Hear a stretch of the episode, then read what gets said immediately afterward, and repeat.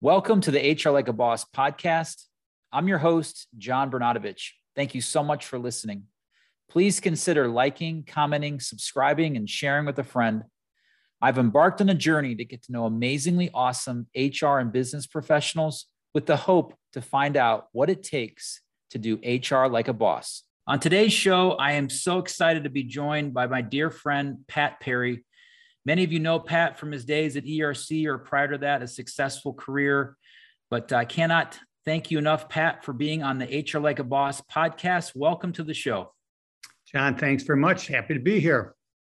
Well, it's an honor. I know it's one of those things. You and I formed a relationship during my formation of Willary and our partnership while at ERC. And I was sad to hear when you retired, but super excited for you. I know Kelly and team are doing a great job over at ERC, but I'm sure a lot of people are curious, what the hell have you been doing since you retired, air quote, retired from ERC? Thanks. And John, again, before I share that, you mentioned you and I met a long time ago. I think it's really important for the, kind of the audience to know.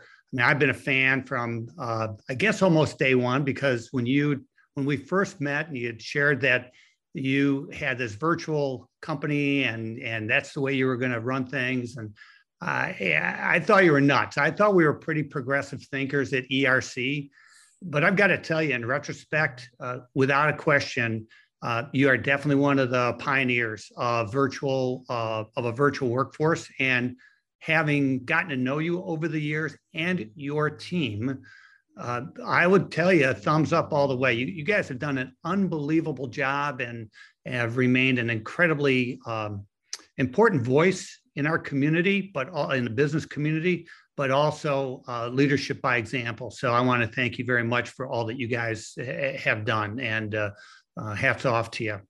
I appreciate that. Well, I'll have you read the plug in the middle of the podcast for Willary. You'd be better at it than I would, but I'll be glad to do that. Tell people what you're up to. And that's sure. Very kind of you, Pat. It means a ton to me. I know I do remember that conversation as well as I'm sure you do. And that was one of those things. I respected the hell out of you at that time and beyond. And I was like, wow, I have that guy scratching his head. What are we doing that's a little different than he was used to? I'll never forget it. So thanks for sharing that. There were a lot of people who were scratching their head when they talked to us. So I've been extremely busy. Actually, I share with folks that I think I'm busier today than I've ever been at any time in my career. I've taken on all kinds of interesting projects. And as anyone would attest to who's left kind of the formal day-to-day work world, which I did back at the end of 2018, I have a national podcast now. I think we're about to record episode 103. It's been a lot of fun. Had some fantastic guests, you included, on the show, but we've had folks from the sports world to, in fact, one of the very neat guests I had on was the gold medalist in the pole vault this past summer. Katie did a fantastic job, and some pretty inspirational people. So the podcast has kept me busy. I have done some virtual work in terms of speaking. And I don't charge a dime for that. It's one of the things I committed to a long time ago. After I left ERC, both my books, which were published back in 2016 and 2018, respectively, we transformed into audiobooks last year, and also in this process, both of them were redone and upgraded. So we have a second edition out of those. And then I teach class at Lake Erie College in their MBA course in leadership. And then I do some pro bono coaching of some select folks that have been, if you will, career-long friends of mine who asked if I could help perhaps our VP of HR out or themselves. And again, I've done that pro bono as a way to kind of, if you will, I know it sounds a little cheesy, but a way to give back for all those wonderful years that some of these people supported our success at ERC and before. Yeah, wow, you are busy. That's awesome. Yeah. So thankful for you to have done all that, and your kind of encore career is certainly a unique thing. And like you said, I've heard that many times. Those that I'll call air quote retired, in your case, are busier now than they were when they were, you know, in a traditional work setting. So that's really cool. Keep it up, Pat. I know the world could use more people like you that are making a difference and trying to drive change for all the right reasons. So keep at it. Yeah, that fire, John, hasn't extinguished at all. I think given the circumstances where I think we're in a, you know, I won't call us post-pandemic. Who knows when this thing will ever end, you know, the ebb and flows of it. But it did precipitate, as we both know, a lot of forced changes in the workplace. And from my perspective, it's change that was, you know, we may have seen in 20 years. And it accelerated significantly because of COVID, and some real positive changes that I think right now are sitting on a number of desks in terms of now, what do we do? And I think to a lot of folks, it's very clear on what to do. Embrace the changes that are before us, because I would never want to return back to where we were, which was a very archaic approach to workplace and HR, and very archaic policies and programs, which we can chat about during this call. But I think it's an incredibly inspiring time to move the workplace forward in ways we've never dreamed about. Yeah, no, I cannot agree with you more. I think in that time, what we were all unified by, we were all forced to do something different because of the global pandemic. We were all in this together. It felt like unification around like 9/11, at least for us in the United States, but this was a global thing that we were all dealing with. And I can't agree with you more. I've thought about this a lot because I've been asked the question. I know a lot of things have happened really terribly over the last 2 years for businesses and people and families. And it's terribly unfortunate. But for those of us that have been able to, you know, in essence, in some cases survive that 2 year period. And again, as we drive through what is COVID as part of our life, our daily life, is that we're forced to continue to innovate and do things differently. Because if you are running a business today, you've done something to get through those last 2 years that a lot of companies would marvel at and wish could be in the same boat. And I think you got to continue to iterate and get better and drive change and really be centered on purpose and your people. If you're trying to find a true north on anything, purpose and people would be my main suggestion, because everything else kind of cascades from there. If you get the right people all lined up, understanding why you're doing what you're doing, and do some good with the business that you're doing from a community perspective. That's my 2 cents on it. You didn't ask me, but I guess I'm the host of the podcast. I can share whatever I want, but I felt compelled to do that. No, well said. I couldn't have said it better. Yeah, awesome. Well, hey, Pat, the very first question I ask all my guests, and I cannot wait for your responses, what would you describe as the purpose of human resources? Well, I knew that question was coming because I do follow your the podcast and enjoy so many of your guests. So I'll answer it briefly, but in two ways. One, you know, in terms of the purpose, I think some would answer it in terms of matter of perspective. I mean, I think that the purpose of HR is different based on who you're asking. And I know you're asking me, but before I give you my answer, I think, you know, it's a great question that every HR professional should be asking of themselves, but also what would the CEO's response be to that? What are the peers in that organization? What's their answer? How about the employees of the organization? How about vendors? You know, the purpose of HR is different. And if you, let's say you had a company of 50 people, if you asked everybody in that organization, you may not get 50 different answers, but you're probably not going to get one that's the same. You're going to get a lot of different versions. And that's an issue. I really do. I think that's a big issue, because I think that's something that needs to get clarified. I would say the purpose of HR today is very different than it was 3 years ago, 5 years ago, 10 years ago. I think today it's leadership by example in terms of reinventing and re-engineering the workplace. But I would also tell you that, or share that, and I've believed this for a long time, is that you can't define purpose of HR unless you understand, for your organization at least, where you align in terms of what are you trying to attract and retain? And in other words, I've always believed that an organization has to answer the following question for HR to be functional. And that question is the organization committed to only hiring and retaining top performers? And there's no right or wrong answer to that, but I encourage companies to at least answer the question, because if the answer is no, we're not committed to only top performers, we'll take anybody who breathes, for instance. And there are companies like that. Well, they'll take bodies. Well, that's a whole different game plan then for HR. Now you at least know where you're heading as a company and you know what will be supported. So my purpose changes. But if I am in that kind of top performer attraction and retention model, well, my purpose is pretty laser focused. But I think it also is one that needs to be clarified for, you know, all the constituents and internal customers in the organization. Yeah, I've been studying that quite a bit. We implemented Scaling Up at Willary, which is a business operating system, pretty similar to EOS. Probably that's the most common one. And inside of that, they push top grading and who. I've been studying that before we got into Scaling Up. But I'm just so curious, Pat, because I know what this is 20 some plus years ago that North Coast 99 came out of your mind or team's mind at ERC and became this thing now that's a long standing tradition for those in Northeast Ohio to be recognized. And I know that's a huge, that's the cornerstone of North Coast, right? It's the top 99 workplaces for top talent. And I'm curious the genesis of that. Where did that come from for you?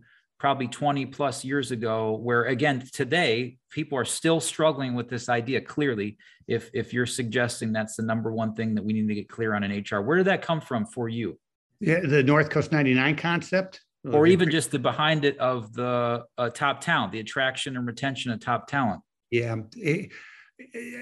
the genesis of that was really just from observation and also spending a career in HR, you know, in different HR fields. I was a practitioner, I was a provider, I was somewhere in the middle at times, but always HR related. And I had a great formal career of interacting with tons of companies, tons of CEOs, tons of HR professionals, very involved with SHRM, both in Lake and Geauga counties and, of course, Cleveland. Over many, many years. And so I think it's one of observation. And I saw this consistent miss.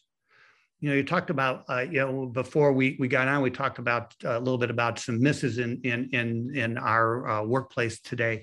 But it was a miss that I saw all the time, which was so many HR teams and professionals were out there just kind of floundering. And there was really no metrics to define success. The success hasn't been defined. They were just kind of like, you know, whether they were pushing paper or whether they're just following what the CEO wanted or trying to be the employee advocate or trying to comply with the latest, you know, law that came down from the federal state government. I mean, you almost saw this zigzag effect. And at the end of the year, you would say, did we do a great job from an HR perspective? Yeah, I think so. I mean, we're in compliance and we updated our handbook and we updated some of our policies and everybody got paid. But those are all tactical. They're not very strategic. They aren't measured against anything. And so a long time ago, it started realizing, you know, there needs to be some sort of, every HR professional going into a new job should be asking that CEO, where do you stand relative to attracting and retaining top people? Just get an answer. And I'm not even quite sure that there are some leaders in our community or in any community in the US who answer that, have taken time to answer that question amongst their management team. I mean, it's critical to get that answer, because if you don't have an answer to that question, how the heck do you perform in HR? Well, you zigzag and you put out fires. Instead of doing things based off of that's the goal. So that was kind of the genesis to say, let's identify not only a great workplace, but places that are focused on the top performer model. Because a great workplace by itself could have been just for people who are like going through the motions. Yeah, it's a great place to work. There's no accountability. You know, I love working here. Nobody pays attention to me. Well, that's not what we wanted to honor. We wanted to honor organizations that are bringing in top people because it drives everything. Average people do not drive the success of your business at all. There's no history books written about average performers, only about top people. Top performers drive 100% of your organization's success. And so why not have that be the goal all the time? And so that's really where it came from. And we focused on that. And we really tried to create an application and a process for North Coast that would surface organizations who are doing that better than others.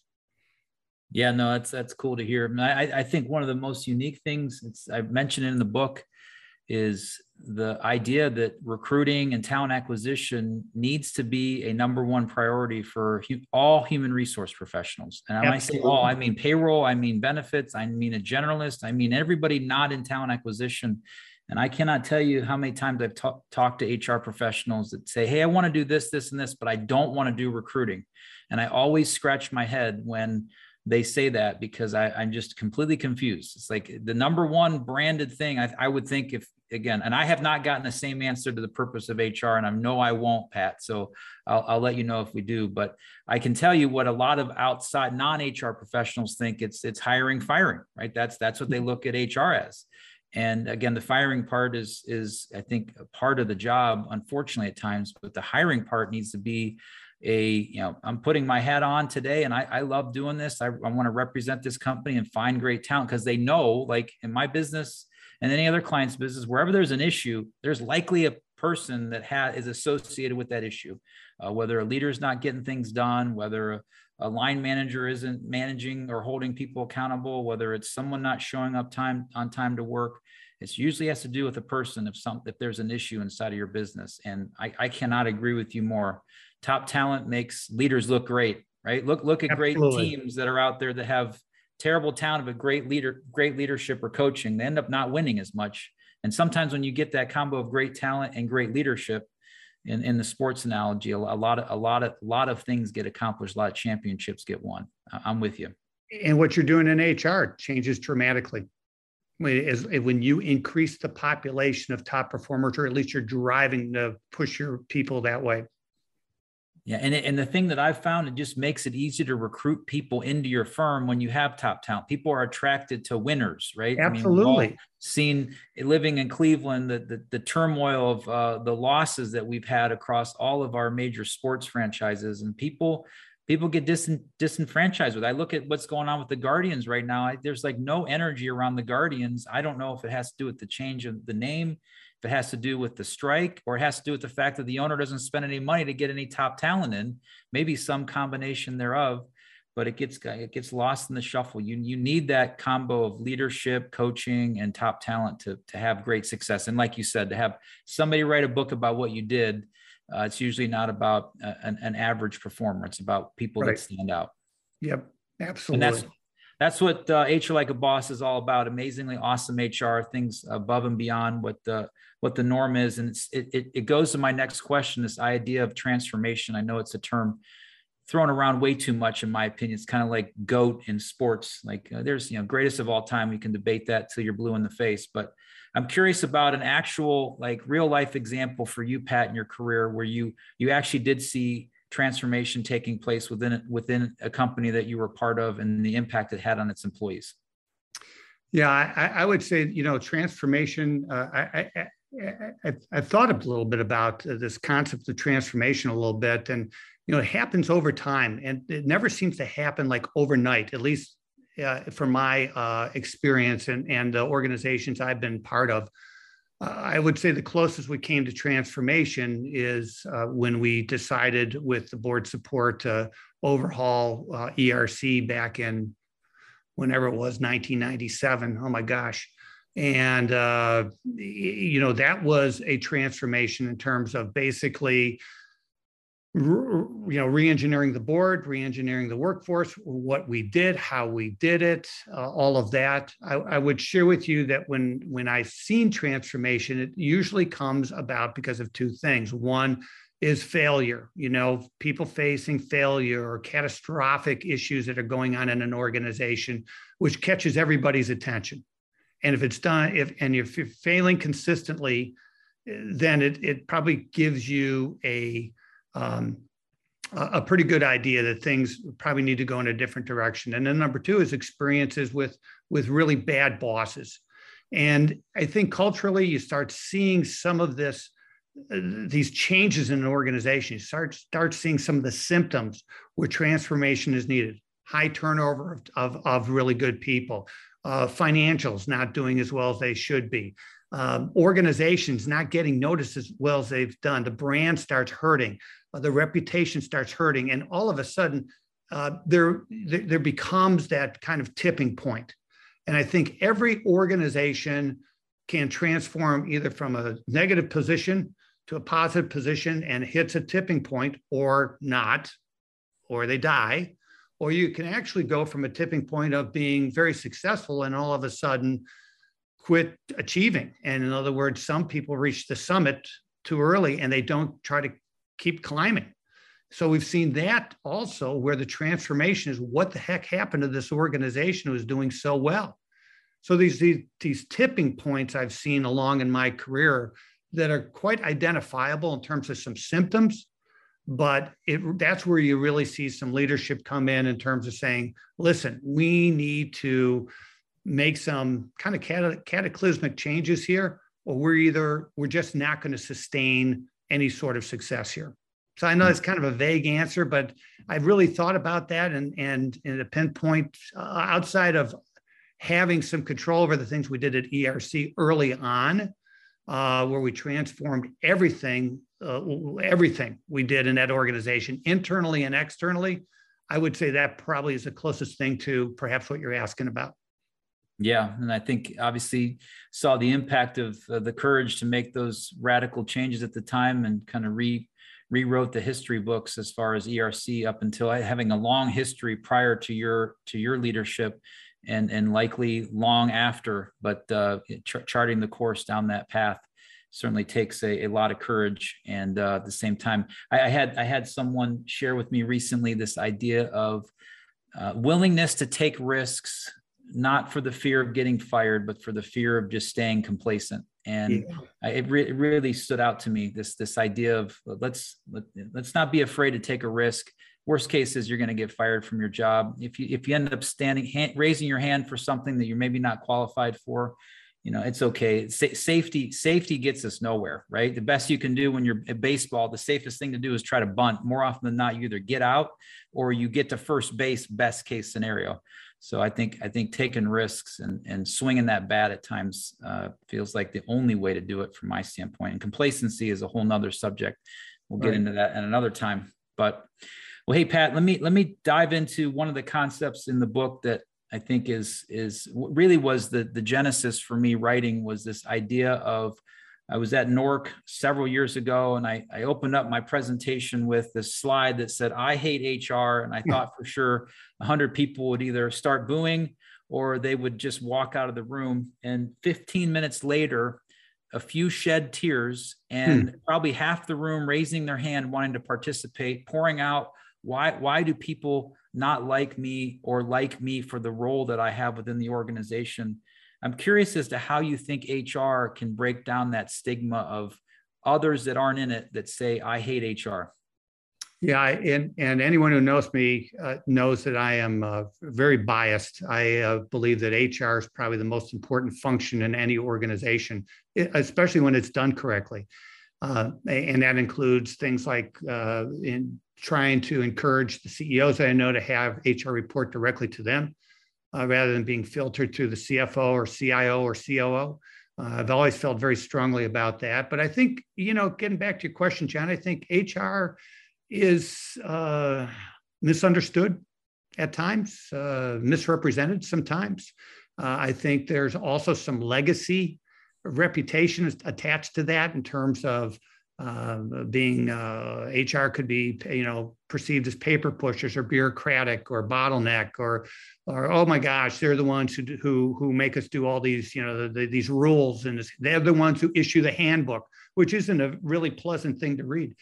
And so you take a look at some of the aspects of what HR has to deliver in the organization, and it's usually not a lot of fun stuff.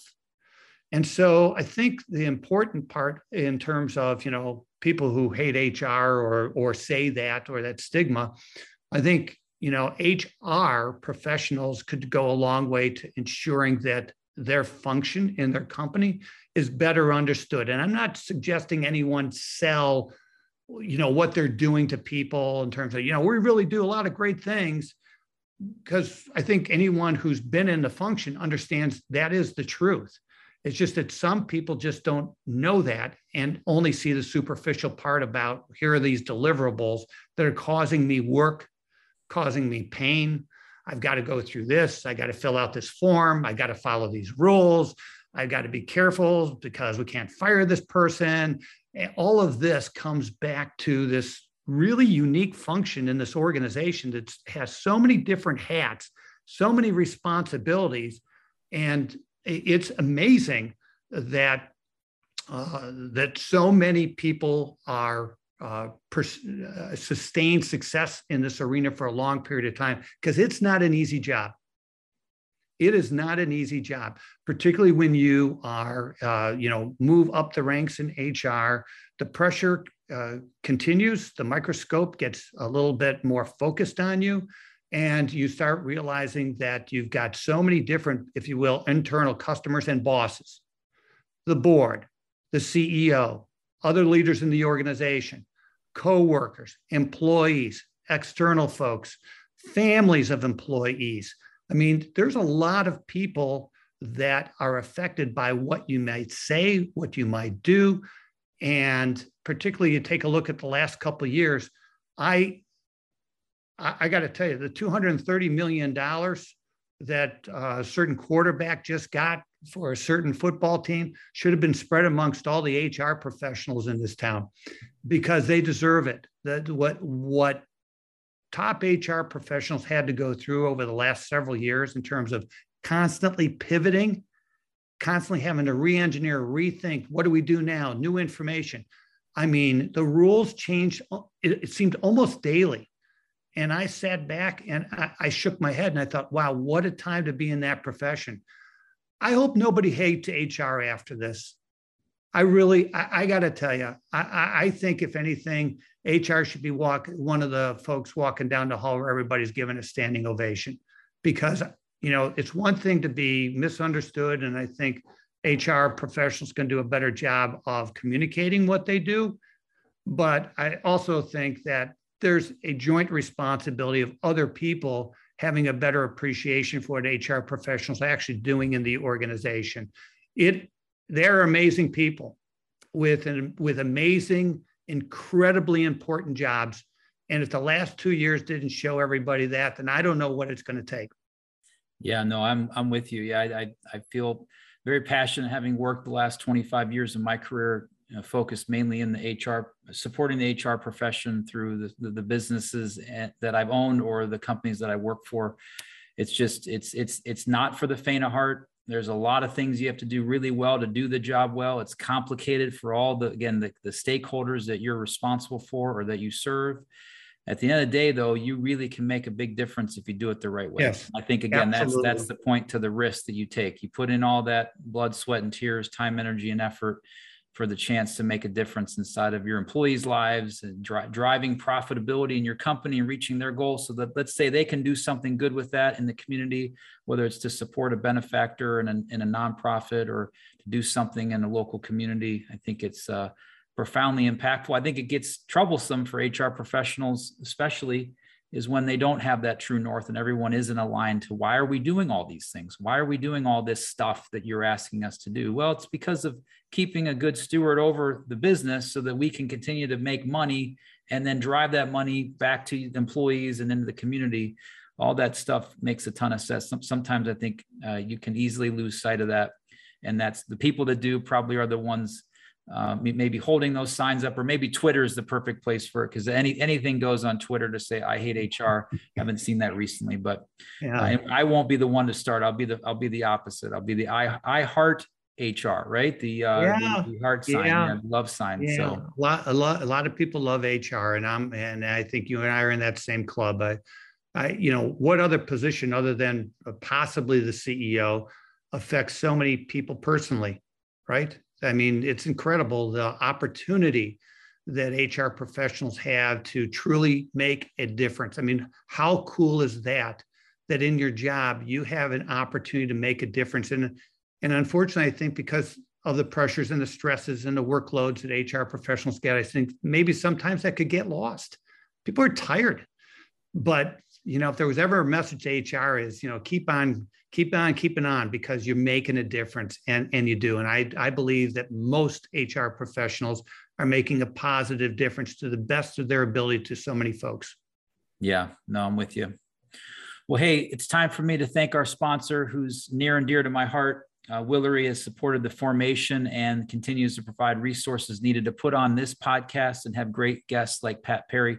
Willary's purpose is to empower people and is focused on supporting mid-sized companies with our search and staffing services, along with a unique client-side HR technology consulting practice.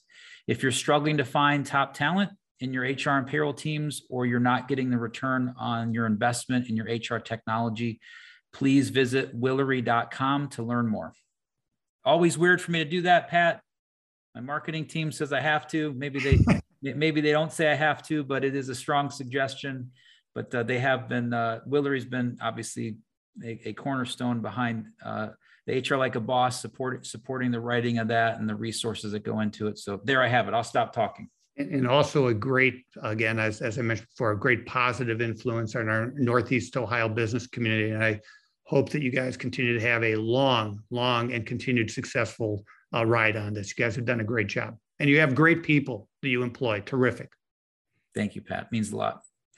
All right, couple more questions. So next is talking about this idea we hear a lot: right people, right position, right time, right seat. People, you know, all that concept. I'm curious as to what that means to you, and the simplest way that you would suggest to employers and those in the HR profession to achieve that.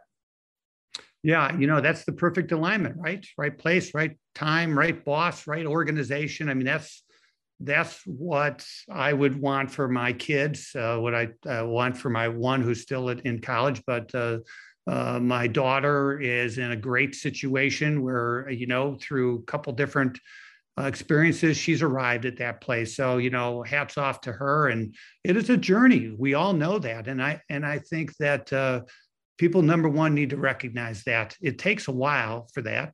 But I would go back, John, to what I commented before on is in order to be able to have the alignment of right place, right time, right boss, right organization, right culture, all of that, I think you still need to, and I'm going to beat the horse here on this one, but I think you still need to answer the question about what kind of talent you want and what kind of talent you want to keep.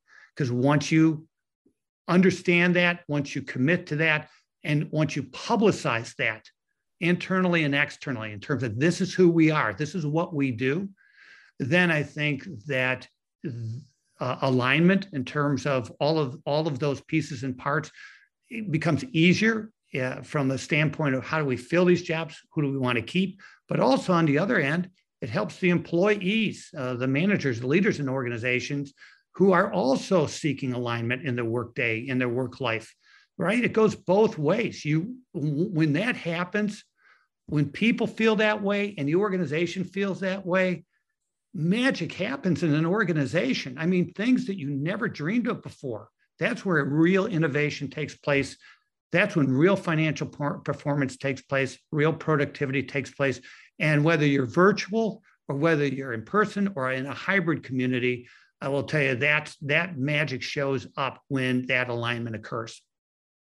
Yeah. So simple as getting commitment from your executive leadership team that we are committed to only hiring and retaining top talent and making sure your HR team, as a result of that, attracts that type of talent. When you interview them, you have the right level of questions to ask so that you can discern, are you really, truly a top performer?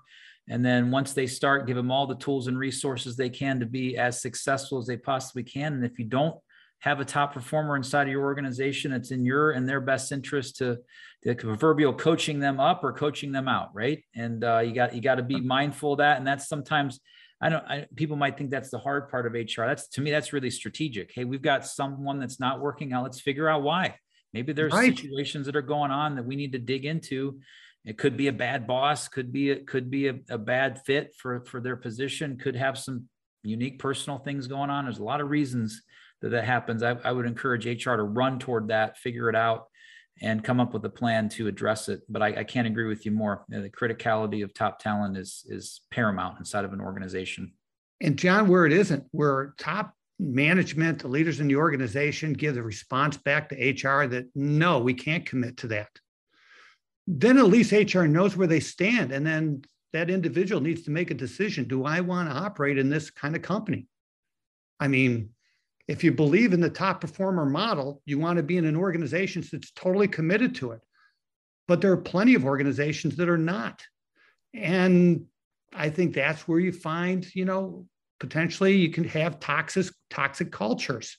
Those organizations probably didn't sustain success too well over the last couple of years. I mean, it's really just getting an answer to that question, but it's also one that once you do, I mean, imagine if the leadership in an organization said, well, we're committed to hiring and keeping, you know, pretty good people.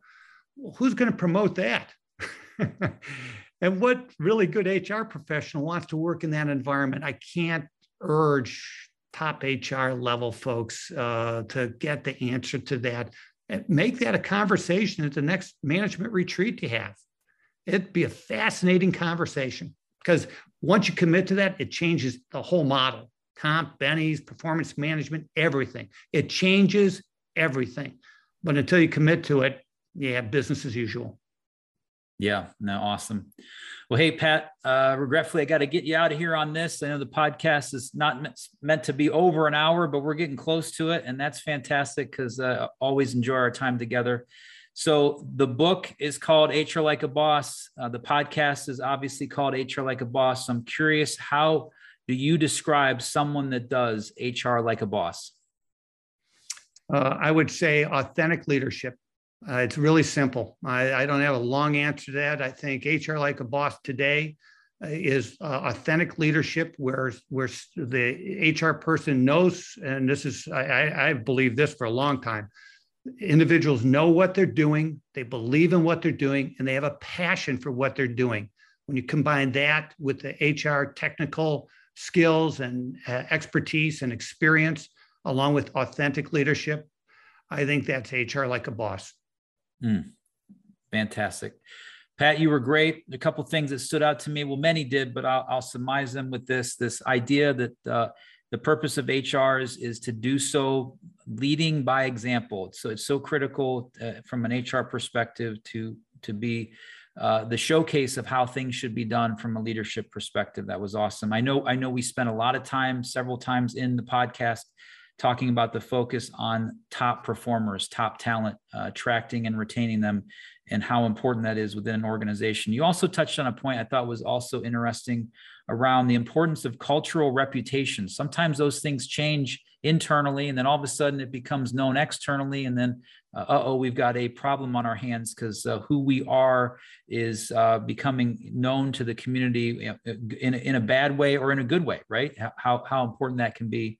And then this opportunity for HR to have to creating a better understanding of HR's purpose. I think the very first question I asked, it wasn't clear if everyone give the same answer, but there is an opportunity to have a North Star about what HR is trying to do. And I think your message is clear that the importance of attracting and retaining top talent. And then last but not least, your suggestion to doing amazingly awesome HR is as simple as being authentic in your leadership. Fantastic job, Pat. I really enjoyed having you on the show. Listen, I'm flattered you asked me, John, and continued success to you and this podcast, of course, your book, and of course, you and the team at Willary. Fantastic job. Thank you, Pat. Thank you for checking out the HR Like a Boss podcast. If it resonates with you, please consider leaving a rating or review. And better yet, subscribe and share with a friend.